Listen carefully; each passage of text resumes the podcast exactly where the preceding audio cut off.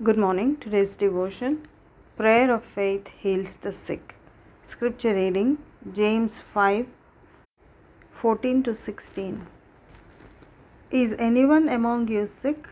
Let him call for the elders of the church and let them pray over him, anointing him with oil in the name of the Lord.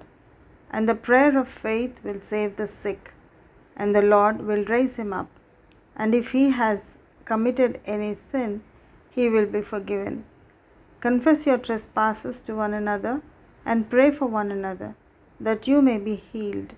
The effective, fervent prayer of a righteous man avails much.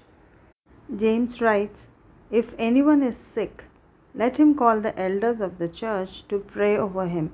Let them anoint him with oil and pray in the name of the Lord. Oil signifies holiness and presence of God and the flow of his blessings. So if there is any sickness in the body, it will leave and the person will get healed.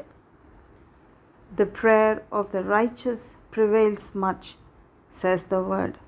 Their faith will operate through the prayer and oil, and the sick person will get healed, and his sins will be forgiven. Wow. Lord Jesus always brought total healing to anyone who came to him.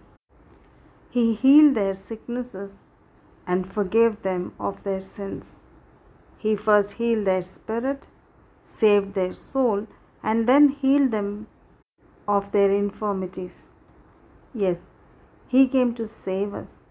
He would not do partial work, but bring about complete healing. Confession is a way of getting healing.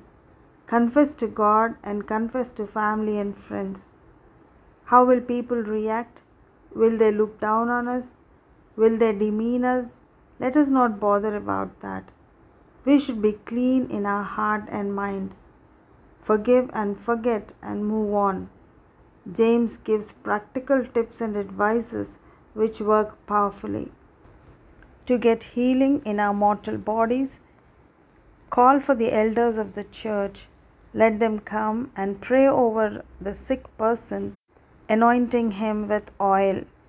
Let the person confess his trespasses to God first and to everybody of his acquaintance. Confession always brings total healing to the spirit and soul and extends to the physical realms.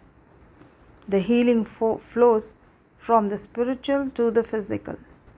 Once all the clogs are cleared, healing flows into our bodies.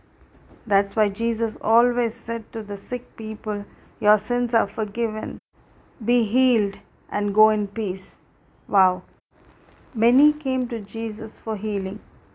He touched some, he gave a word to some, he used his spittle to heal others. His word traveled long distances and healed someone miles away.